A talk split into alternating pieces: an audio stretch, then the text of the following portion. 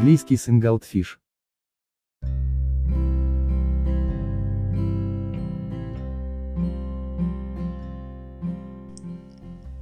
Language learning experience can vary a lot from person to person. Naturally, us humans have different predispositions and abilities. Some people pick things up really quickly, while others must constantly have their nose to the grindstone. Certainly, everyone's upbringing and educational background are quite distinct too. You've probably heard a lot of different stories from your friends or acquaintances about how they learned a foreign language, and I'm pretty sure that none of these stories were quite the same.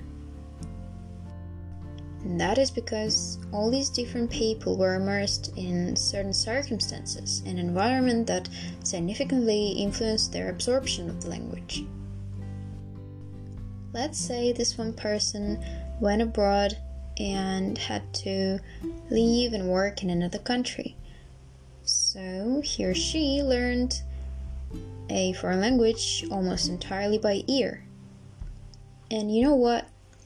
They did it very quickly, because this person was under a lot of pressure.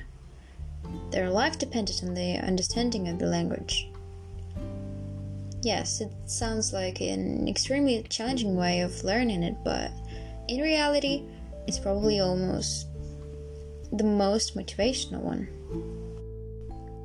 Now imagine another person who was brought up in a bilingual environment and greatly benefited from it, because he or she was able to learn more languages than any average person who was not brought up bilingual.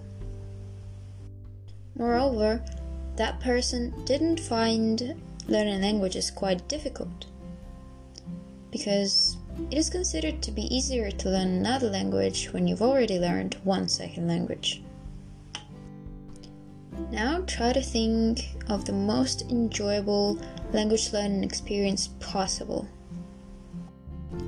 Maybe it's the one that gives you the chance to explore the culture, the cuisine of the country, and pick up the language this way.